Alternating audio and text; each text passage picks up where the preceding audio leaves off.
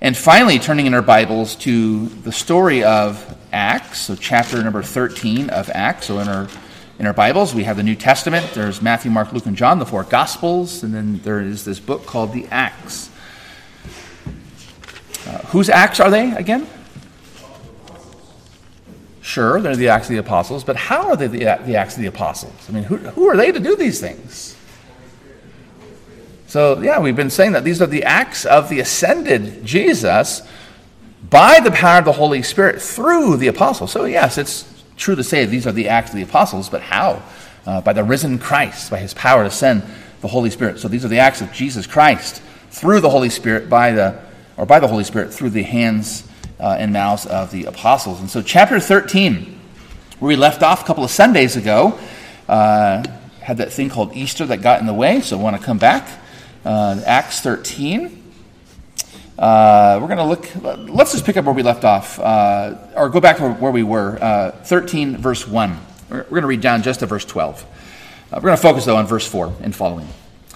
Now there were in the church at Antioch prophets and teachers Barnabas, Simeon, who was called Niger, Lucius of Cyrene, Manaen, a lifelong friend of Herod the Tetrarch, and Saul. While they were worshiping the Lord and fasting, the Holy Spirit said, Set apart for me Barnabas and Saul for the work to which I have called them. Then, after fasting and praying, they laid their hands on them and sent them off. And then, picking up where we left off, so, verse 4 being sent out by the Holy Spirit, they went down to Seleucia. And from there, they sailed to Cyprus. When they arrived at Salamis, they proclaimed the word of God in the synagogues of the Jews. And they had John to assist them. When they had gone to the whole island as far as Paphos, they came upon a certain magician, a Jewish false prophet named Bar Jesus. He was with the proconsul, Sergius Paulus, a man of intelligence, who summoned Barnabas and Saul and sought to hear the word of God. But Elymas, the magician, for that is the meaning of his name, opposed them, seeking to turn the proconsul away from the faith. But Saul, who was also called Paul, the first time we learned that, filled with the Holy Spirit, looked intently at him and said, You son of the devil, you enemy of all righteousness, full of all deceit and villainy, will you not stop making crooked the straight paths of the Lord? And now behold, the hand of the Lord is upon you and he will be blind and unable to see the sun for a time. Immediately, mist and darkness fell upon him, and he went about seeking people to lead him by the hand. Then the proconsul, Sergius Paulus, believed when he saw what had occurred, for he was astonished at the teaching of the Lord. And loved ones, so all these words, all of God's people say, Amen. Amen.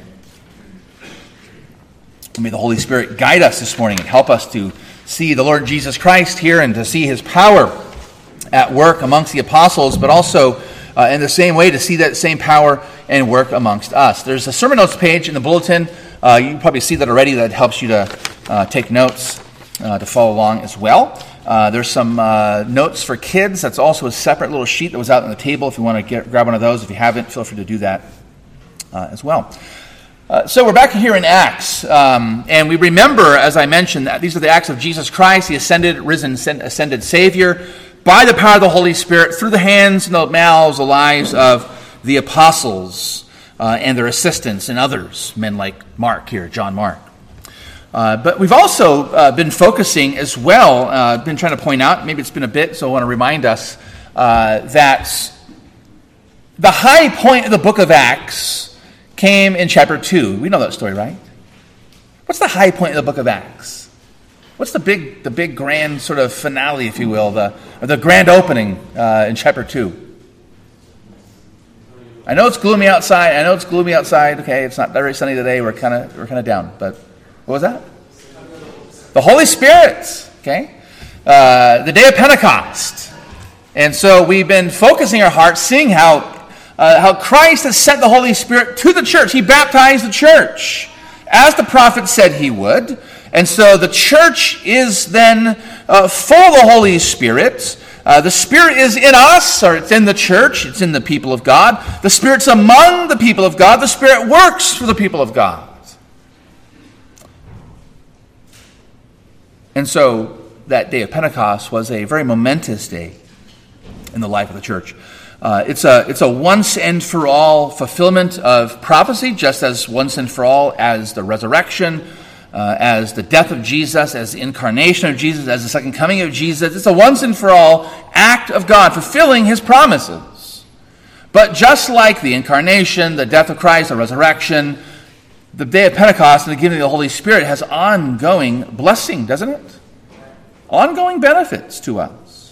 We'll even see that in the very end of the book, chapter 28. It ends with the apostle wanting to continue on in his mission uh, to go not just to Rome, but to go even and to sail unto uh, Spain. And so the church's work is not finished until the Lord Jesus Christ comes. Now, that day of Pentecost was the day in which the church was baptized. And so, rightly speaking, we can call the church of Jesus Christ the Pentecostal church or a Pentecostal church. And I've said, sort of tongue in cheek, but I really mean it, that uh, we too uh, are a Pentecostal church. We, we, we believe that, I think. Uh, I, I, mentioned that uh, way back when, but just remind us that we, as spirit filled Christians who gather together as a local manifestation of the kingdom of God, we are a Pentecostal church. The Spirit of God's amongst us, and we, and we see that here as well uh, in Acts chapter 13. So, I mention that because we come to another story here, uh, and this story is uh, the beginning of what's called the first missionary journey of Paul, and you have Barnabas, his, his uh, assistant, and then they have an assistant, uh, John Mark, and Barnabas and Saul, uh, Barnabas and John are going to separate off here very soon. Uh, and then Paul's going to take along Silas and eventually Timothy as his helpers. And the church then spreading.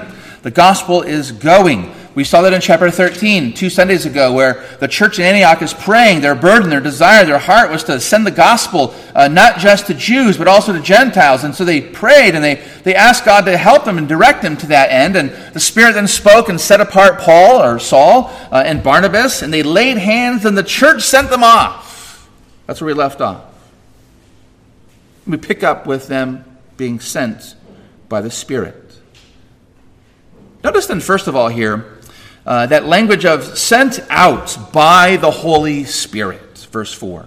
Sent out by the Holy Spirit. So, if you look at verse 3 and look at verse 4, you should see something very, very interesting. Who's doing the sending? Who sends Paul and Barnabas? According to verse 3. The church. Verse 3, right? They, they, after fasting and praying, they, the church in Antioch, with those prophets and teachers, they, they, they, uh, they, they laid their hands on them, Saul and Barnabas, and sent them off. The senders are the church, or is the church in Antioch. Now, this, this word here, send, these are two different words, though, verse, verse 3 and 4. They're, they're different words. They're similar, similar uh, semantic range, similar, similar uh, meaning and sense, but there's a little, little uh, shade of difference here. The church in Antioch sent them off. Now, this word that's used there, it can, uh, it's used in ancient literature to release, Daxton's going to like this, a fish from a hook.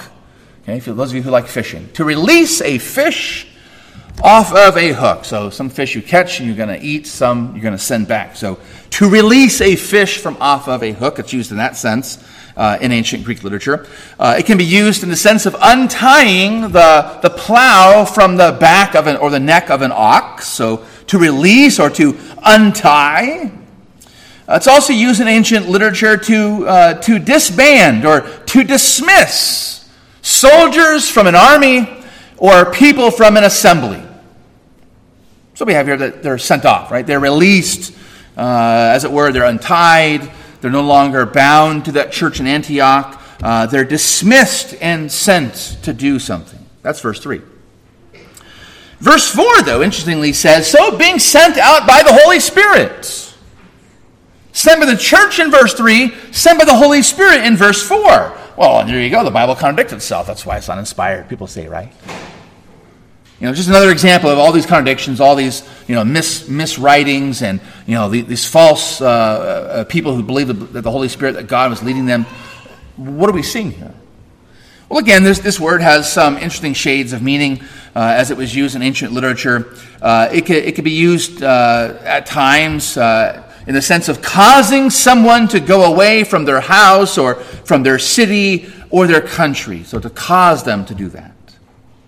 Uh, it's also used in uh, ancient literature of escorting or taking uh, away people out of the harm from a battle.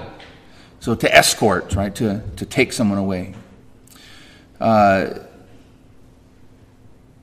to send someone to perform a task. And what's interesting is the, uh, the way in which uh, Greek verbs are spoken and written uh, they have all kinds of parts to them, and so this, this particular verb is in the passive voice. And when this verb was used in the passive voice in ancient literature, uh, it was typically uh, being used of an ambassador who was being sent out or dispatched by a king to perform some kingly task, to represent the king to some other king or to some other region, to some other people. So we see something of that here, interestingly. We have here the apostles, uh, the apostle Paul or Saul, and we have his assistant Barnabas, who are sent out. They are being sent out as ambassadors of the risen King Jesus Christ to represent Christ to the world as ambassadors. Notice also here that they are, as they are sent out with the Holy Spirit. I'll come back to the, you know, well, why does it say the church sent and the Spirit sent? Well, notice also, notice you see there just a bit of the geography here. They're, they, they go from the church in Antioch and they travel about 15 miles uh, to Seleucia. There are a couple of different Seleucias. This is a, a particular one. Uh, this is the port of Antioch. It's about 15 miles away. Then they travel by boat about 60 more miles to the west to uh, the island of Cyprus, and they, and they come to the, uh, to the easternmost city of Cyprus, Salamis, uh, on that east coast, and there had been some synagogues there uh, for generations. Then they travel, they traverse the entire island of Cyprus. They come to the far western point of Cyprus, which is where the capital city was, this city called Paphos.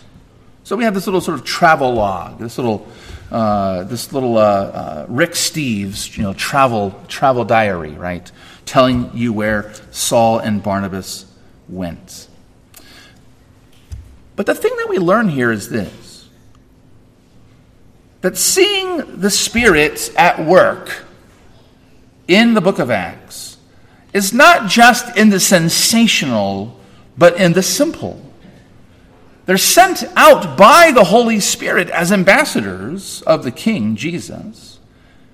But we see that sending, we see that leading of the Spirit, we see the guidance of the Holy Spirit, not just on days like Pentecost, when sensational, miraculous things happened. People spoke in languages that they did not know, and people heard the wonderful works of God in their own languages, and they were converted on the spot.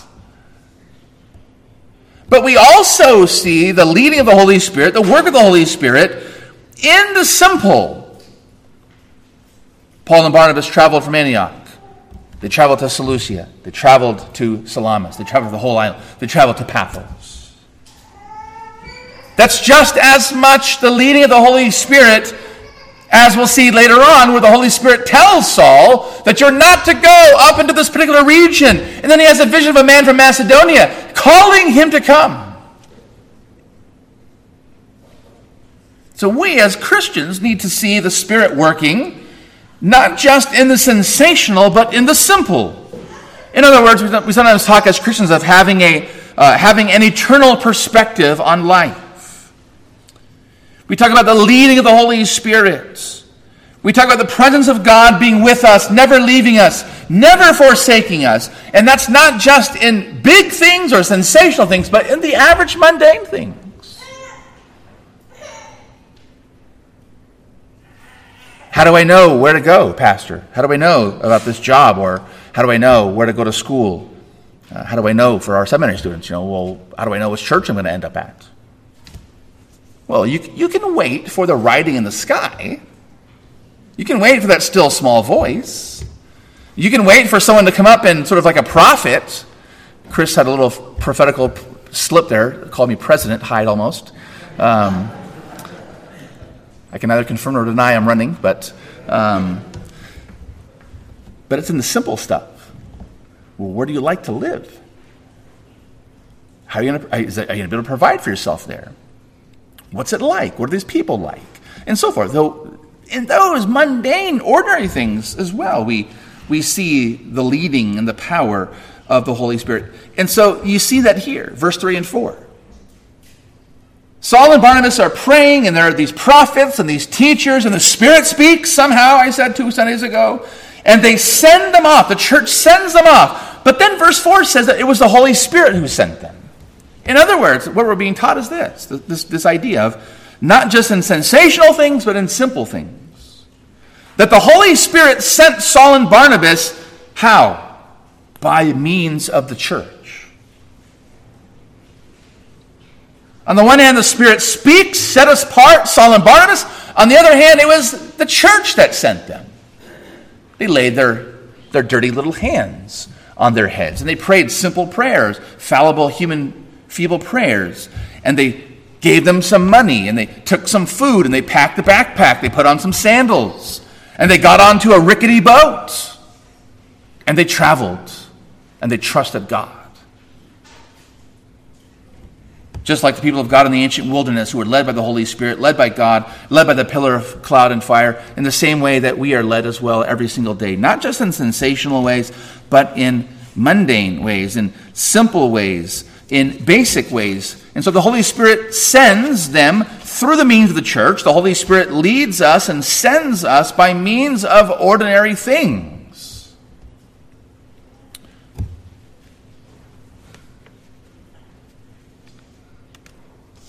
And so they were led and they were guided. We can, uh, we can again, think of that in terms of the, the biblical idea of the leading of the Holy Spirit. Romans 8 talks about those who are led by the Spirit, those who walk according to the Spirit, not according to their flesh. All that are led by the Spirit are sons of God, the Spirit who dwells in us, the Spirit who's transformed our minds. Well, what does it mean to be led by the Holy Spirit? Well, it means to pray, which is not to, not to make decisions based on your own wisdom, but to pray and ask for God's help to consult the Word. Does God say anything about this? To use the principles of wisdom that God's given to us in the Word, using our minds, using our rationality, uh, using the experiences of others, and then making a decision and trusting that God is going to bless that. The leading of the Holy Spirit. We see that here. And there are times where God can work in very, uh, in very sensational ways, aren't there? Because God is God. The same way God also just as equally leads and guides and speaks and moves and helps and assists and makes and gives us direction through these mundane ways as well. Whether it's the church, whether it's decision making, using our minds, praying, asking for wisdom, making a decision, and going with it. So we see that here. They're sent out by the church, verse 3.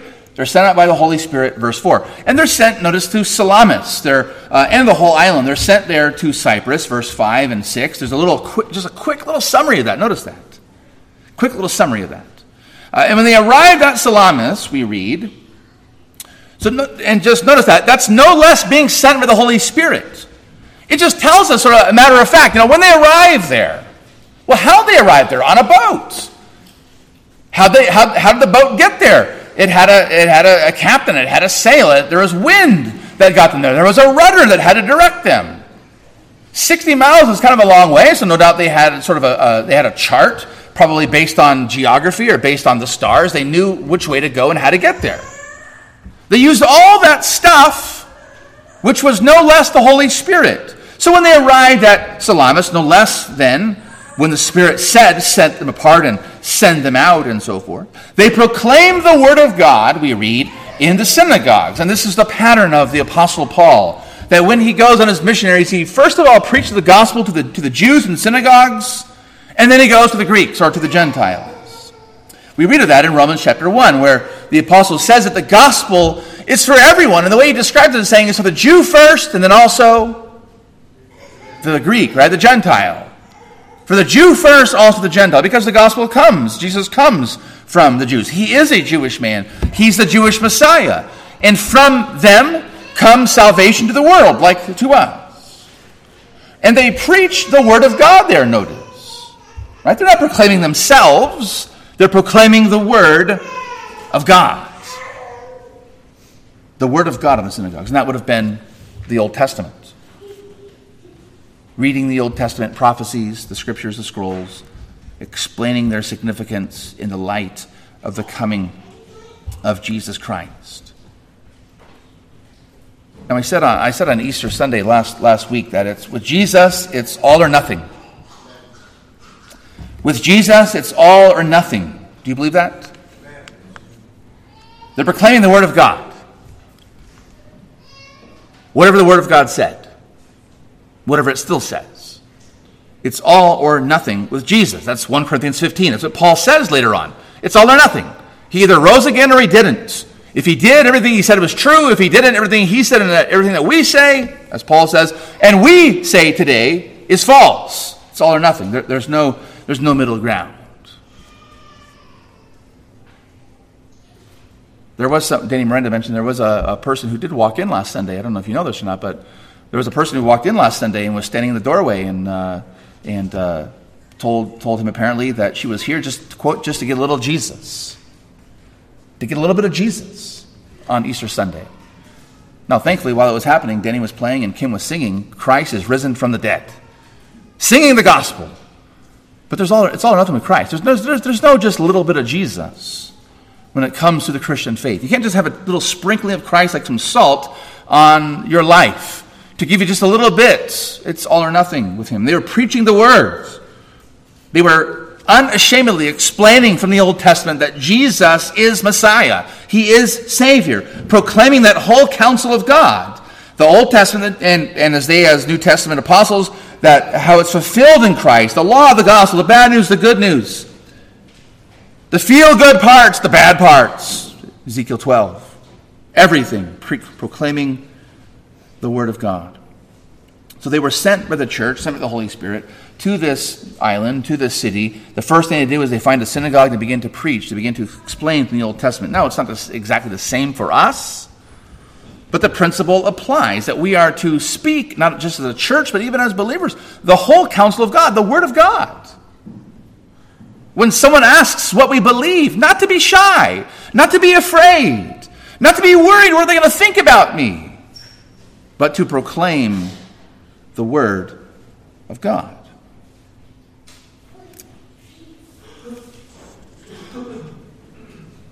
On Good Friday, I mentioned. I mentioned that uh, the idea in our country has always been that it's the individual who has ultimate liberty to define and decide for him or herself what is right or wrong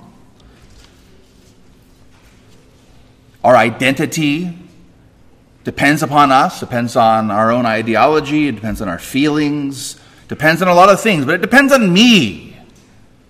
My particular perception of myself. I, right? It's all about me.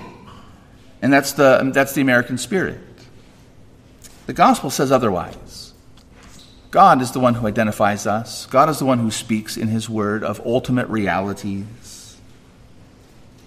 Our culture, of course, takes that and runs with it, and uh, it's led to all kinds of ideas, very individualistic ideas of, of reality. Marriage is a temporary contract as long as you're, quote, in love with that person. No fault divorces. And later on, of course, more and more in, uh, in our society in the, in the, last century, more and more, uh, not just between men and women, marriage can be uh, a coming and going thing, but of course, homosexual marriage. And now that's, that's passe now. Now it's all about identifying yourself and, and becoming something that you're not. But that's okay, you can do that. It's all about you. It's whatever you perceive as reality and whatever you want to be. And you can create that ultimate reality. I read that quotation from the Supreme Court that's defined our entire generation. But here's Paul proclaiming the word. Here's Paul proclaiming the word. And all the pressures that are going to come upon us that already we feel, we have to resist. We have to proclaim the word, speak the word. And so we see not just here this principle that the Spirit of God uh, not only works and leads and moves in sensational but also in simple ways, but we see something else that we've got to learn to see the leading and the guiding of the Holy Spirit, as I might say it uh, like this in sermons, not just in sensation. The Word is what ought to guide us, not our feelings. In sermons, not sensation. We define reality as believers because of what God says not how we feel, and not even how we feel about what God says. Again, it's all or nothing with Christ. You're for him, you're against him. There are sheep, there are goats. It's, it's one way or the other. It's as simple as that. And that's what we see here in Saul and, and Barnabas as they're sent out to the island of Cyprus. And they eventually get their way, notice verse 6, uh, to the very far end, the far, far west end, the capital city of Paphos, or Paphos, uh, verse 6 and uh, through 12. So notice the, the amount of, uh, uh, of, of, of Luke's scroll that he uses to describe an entire journey across this island is just in a verse. And then it's focused upon this encounter at Paphos, the capital city of this uh, Senate governed province, uh, which was the center of a worship cult Uh, of the equivalent of Aphrodite, the ancient goddess Aphrodite. And we read there that they, as they're traveling, they came upon. And again, notice, that's no less the guidance of the Holy Spirit than their initial being sent out by the Holy Spirit. There are no coincidences with God, in other words.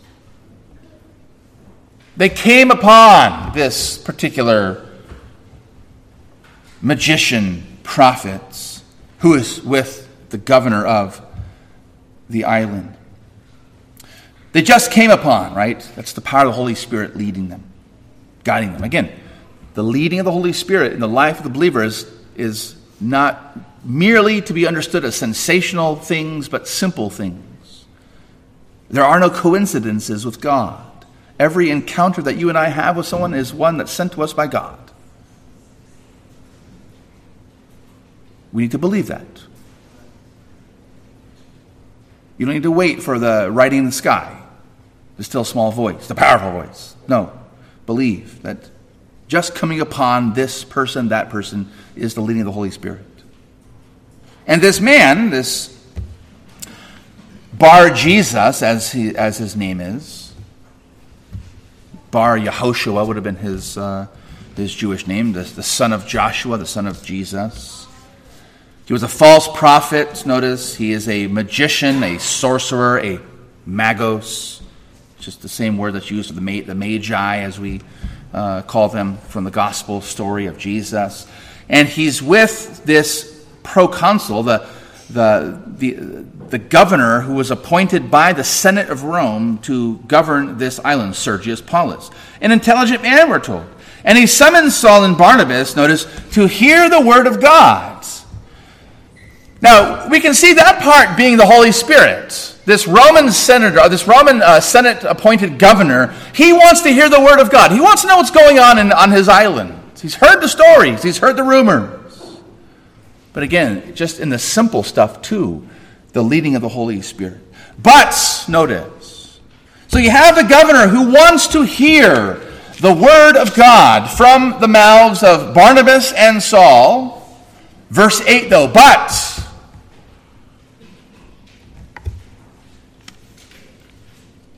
We can put it like this wherever Jesus, you've probably heard this before, wherever Jesus builds the church, Satan builds what? Have you, heard, you, haven't heard that saying before? Wherever Jesus builds a church, Satan builds a chapel. You haven't heard that before? Really? Paula Barton, I'm surprised. Whenever Christ does something, the devil sets up shop next door across the street. He mimics and he tries to do it himself. And in this case, he opposes. Christ is building his church on the island of Cyprus, and Satan stands opposed. This Bar Jesus is also named Elymas. He is this magician, uh, this false prophet. He opposes them, Saul and Barnabas and John Mark. He's seeking to turn Sergius away from the faith. Notice that. That's what Satan wants to turn believers or inquirers away from the faith to faith in Him, right? To trust in Him, trust in self, really. Just completely opposed to the gospel. And as we are led by the Holy Spirit, and as we are guided by His Spirit, and as we speak His word, and as we testify the resurrection of Jesus Christ, and as we seek to live a life that is different from the world around us, you are always going to be opposed. You are always going to be engaged in spiritual battle. You are always going to have conflicts. Newsflash not everyone that you know and love and care for in your family, at work, at school, are going to like you because you're a Christian. And so they want to speak the word, and Sergius wants to hear that word. But this false prophet, this magician, stands opposed. He does not want them uh, to speak the word to the governor. He wants to lead him away from the faith. Spiritual battle, spiritual war. This, wherever the spirit is, there is the spirit of the devil. But Saul, we read. But Saul, we read, verse number 9. And that wonderful phrase, filled with the Holy Spirit rebukes, curses, speaks the word of God to Bar Jesus, curses him, condemns him. Notice the difference. When they are speaking to one who is seeking and who is inquiring and who wants to hear the word of God, of course they speak it. And we know that they did because later on we read that the proconsul, verse 12, believed uh, because of what he saw he was astonished at the teaching of the Lord. Whenever the apostles speak to those who are interested, who are inquiring, whose hearts and minds are open, they speak that word. But when there is absolute 100% opposition, just like Jesus to the Pharisees, there's harshness, there's bluntness, there's straightforwardness to that. We need to know our, the people who are listening and who are hearing and who are asking. And the good minister, like the, I think it was John Calvin who said something like, the good minister knows the difference, and uh, he has uh, the he has the staff for the sheep, and he has the rod for the wolves. And so here's Paul or Saul speaking very harshly the law, the bad news, the condemnation of God. And this is true of anyone who stands opposed to Jesus Christ and his kingdom. You, son of the devil, you enemy of all righteousness, full of all deceit and villainy, will you not stop making crooked the straight paths of the Lord?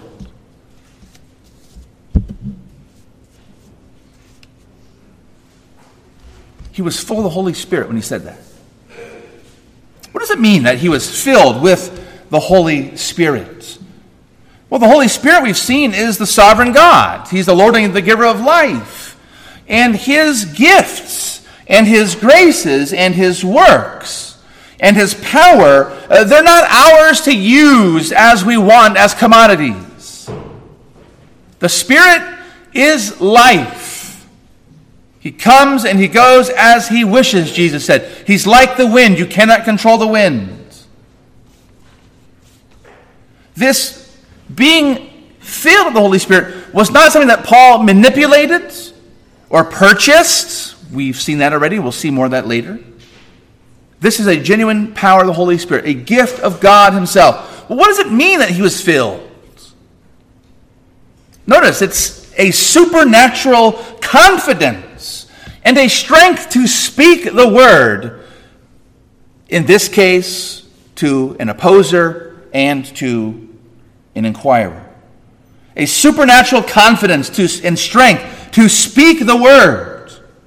Notice it's a reliance on the Spirit's strength to do that, not Paul's own. One writer said it like this, this that, that, that this being filled with the Holy Spirit is, quote, an immediate and peculiar impulse, having special reference to this occasion. It is the power of God enabling us to speak with a particular person in mind, to speak to them in that moment in the power of the Holy Spirit, with confidence, with strength with reliance on the Spirit, not reliance on your wisdom. Matthew Henry described being filled with the Holy Spirit like this.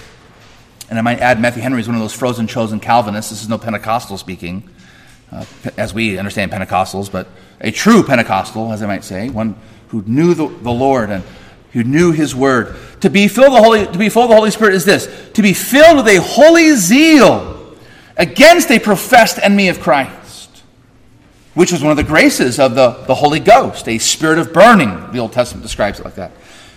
To be filled with power to denounce the wrath of God against him, which was one of the gifts of the Holy Ghost, a spirit of judgment. And then here's what he says He, Saul, felt more than ordinary fervor in his mind. What Paul said did not come from any personal resentments towards Elymas, Bar Jesus, but from the strong impressions which the Holy Ghost made upon his spirit. It is to have the Word of God, and in a context where there's a person who's opposing that Word of God, to be able with confidence and strength and reliance on Him to speak. That's what it means to be filled with the Holy Spirit in this context and so full of the Holy Spirit, so confident, so, so strong, so reliant on the Holy Spirit, he speaks, and what happens in verse 12? The proconsul believes. The governor of the Roman island of Cyprus, the Senate's man, believes. He believes.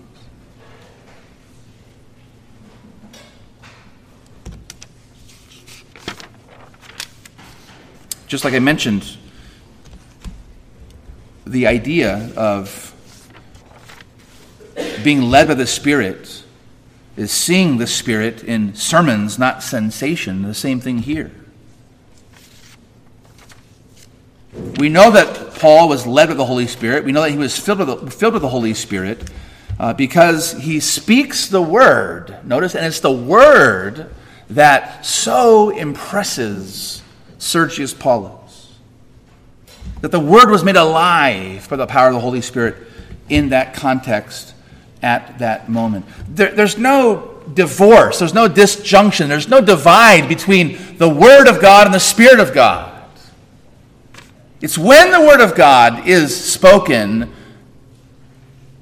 that the Holy Spirit works in power and in grace.